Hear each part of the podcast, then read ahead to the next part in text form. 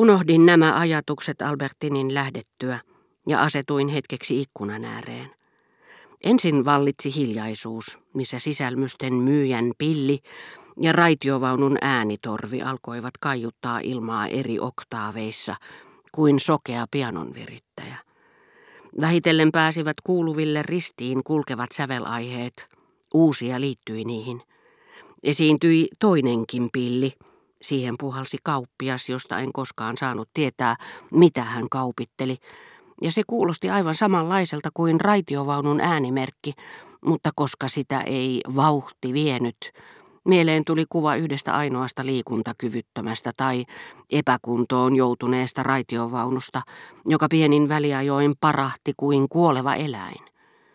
Ja ajattelin, että mikäli minun joskus pitäisi jättää tämä aristokraattinen kaupungin osa, paitsi jos vaihtaisin sen täysin kansanomaiseen, kadut ja bulevardit keskustassa, missä laajoihin ruokatavarakauppoihin pysähtyneet hedelmät, kalat ynnä muut sellaiset eivät kaipaisi kaupustelijoita, jotka eivät saisi siellä edes ääntään kuuluville, tuntuisivat minusta aika kolkoilta, asuttaviksi kelpaamattomilta, paljaiksi riistetyiltä, vailla näitä pikkuammattien ja vaeltavien syötävien litanioita, vailla orkesteria, joka hurmasi minut aamusta alkaen.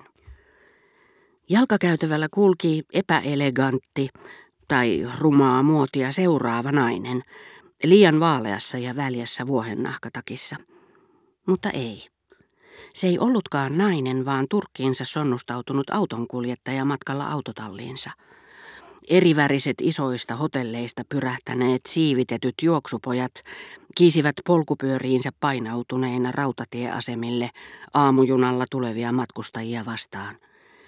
Viulun korskahtelut aiheutti toisinaan ohikulkeva auto, toisinaan sähkökeittimeni, mihin en ollut pannut tarpeeksi vettä. Keskeltä sinfoniaa erottui vanhanaikainen aaria.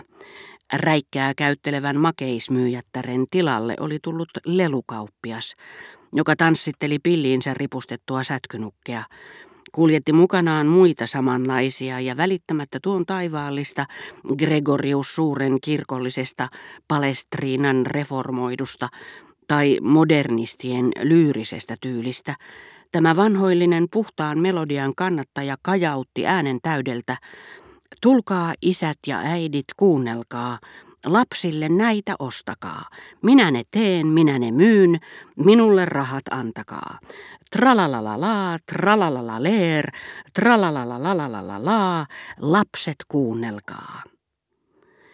Pienikokoiset baskeripäiset italialaiset eivät yrittäneetkään kilpailla tämän elinvoimaisen aarian kanssa, vaan tarjosivat vaieten kaupaksi pienoispatsaitaan. Sillä välin muuan pikkuhuilun soittaja pakotti lelukauppiaan siirtymään kauemmas ja laulamaan sekavammin, mutta nopeasti, tänne isät ja äidit kuunnelkaa. Pikkuhuilun soittajan täytyi olla niitä rakuunoita, joita aamuisin Donsierissä kuuntelin. Ei sittenkään, sillä seurasivat sanat tässä korjaaja, fajanssin porsliinin korjaaja, lasia, marmoria, kristallia, luuta, norsulluuta, antiikkiesineitä korjataan. Lihakaupassa, missä näkyi vasemmalla auringon muodostama sädekehä ja oikealla kokonainen härän ruho riippumassa, Vaaleatukkainen tavattoman pitkä ja laiha lihakauppias, jonka kaula pisti esiin vaalean sinisestä kauluksesta, toimi pyörryttävän nopeasti ja uskonnollisen tunnollisesti, pinotessaan yhtäälle herkullisia häränfileitä, toisaalle kolmannen luokan reisipaisteja, latoi ne säihkyviin vaakakuppeihin keskusrististä riippuvien kimaltelevien ketjujen varaan ja vaikka sitten tyytyikin asettelemaan myyntitiskille munuaiset kylykset ja turnedot, vaikutti itse asiassa kauniilta enkeliltä, joka viimeisellä tuomiolla punnitsee sielut erottaa Jumalan edessä hyvät pahoista heidän ansioittensa mukaan. Ja taas kimakka pikkuhuilun vihellys kohosi ilmoille, mutta se ei ennustanut tuhoa, jota François aina ratsuväen ohikulkiessa kauhisteli, vaan korjauksia, joita naivi tai pilaileva ja ainakin kaikkea muuta kuin yksipuolinen antiikkiesineiden tuntija lupasi Sovelsihan hän taidettaan mitä erilaisimpiin valmistusaineisiin, sen sijaan että olisi erikoistunut. Leipurien juoksutytöt pujottelivat kiireen vilkkaa lounaalle tarkoitetut patongit koreihinsa, ja maitotytöt kiinnittivät pullot koukkuihinsa. Saatoinko pitää täysin tarkkana tyttösistä saamaani kaihomielistä kuvaa?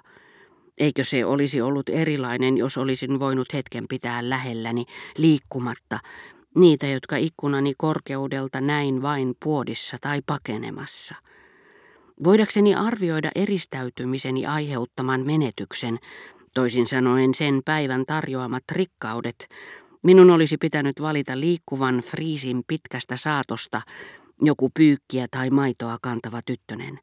Panna hänet astumaan kuin kulissiin kuvattu hahmo kehikostaan oveni puitteisiin ja pitää häntä silmieni edessä – näköpiirissäni kysellen samalla lisätietoja, voidakseni tavoittaa hänet taas jonakin päivänä kuin rekisterilipun avulla, jollaisia luonnontieteilijät kiinnittävät kaloihin ja lintuihin ennen kuin päästävät ne irti saadakseen selville niiden muuttoreitit. Niinpä pyysinkin Françoisia, koska minulla oli asia toimitettavana mukaan, lähettämään luokseni yhden niistä tyttösistä, jos heitä nyt sattui tulemaan, jotka vähän väliä hakivat ja toivat pesuvaatteita, leipää tai maitopulloja, ja kävivät usein hänen asioillaan. Tässä tein samoin kuin Elstir, joka joutuessaan pysymään ateljeessaan kevätpäivinä, vaikka tiesi metsien olevan täynnä sinivuokkoja, halasi niitä nähdäkseen niin, että lähetti portinvartijansa ostamaan niitä kimpullisen. Silloin, heltyneenä, harhaisena, Elstir uskoi katselevansa ei suinkaan pöytää, jolle oli asettanut pikkuisen kukkaismallin, vaan koko aluskasvillisuuden mattoa, missä kerran oli nähnyt tuhansien käärmemäisten varsien taipuvan sinisen nokkansa alla kuin unelmoitua aluetta, jonka muistorikkaan kukan kuulakka tuoksu hänen ateljeehensa rakensi. Pesijätärtä ei sunnuntai-aamuna kannattanut odottaa tulevaksi. Leipurin juoksutyttö taas oli paha kyllä, soittanut ovikelloa Françoisin poissa ollessa, jättänyt patongit koriin porrastasanteelle ja juossut pois. Hedelmiä tuotaisiin vasta paljon myöhemmin. Olin kerran pistäytynyt maitokaupassa juustoa tilaamassa, ja pikkumaitotyttöjen joukossa olin pannut merkille vaalean ilmestyksen, pitkän mutta poikamaisen, joka toisten keskellä tuntui unelmoivan aika ylvään makuisena. Olin nähnyt hänet niin kaukaa ja ohimennen, etten olisi osannut sanoa millainen hän oli, paitsi että hänen oli täytynyt kasvaa liian nopeasti, ja että päätä peittävä kuontalo ei niinkään vaikuttanut hiusten yhdistelmältä kuin samansuuntaisten jäävirtojen muodostamien mutkien veistokselliselta kokonaisuudelta. Siinä kaikki, minkä olin erottanut, niin kuin myös kaidoissa kasvoissa selväpiirteisen nenän, mikä on lapsessa harvinaista, josta tuli mieleen petolinnun poikasen nokka.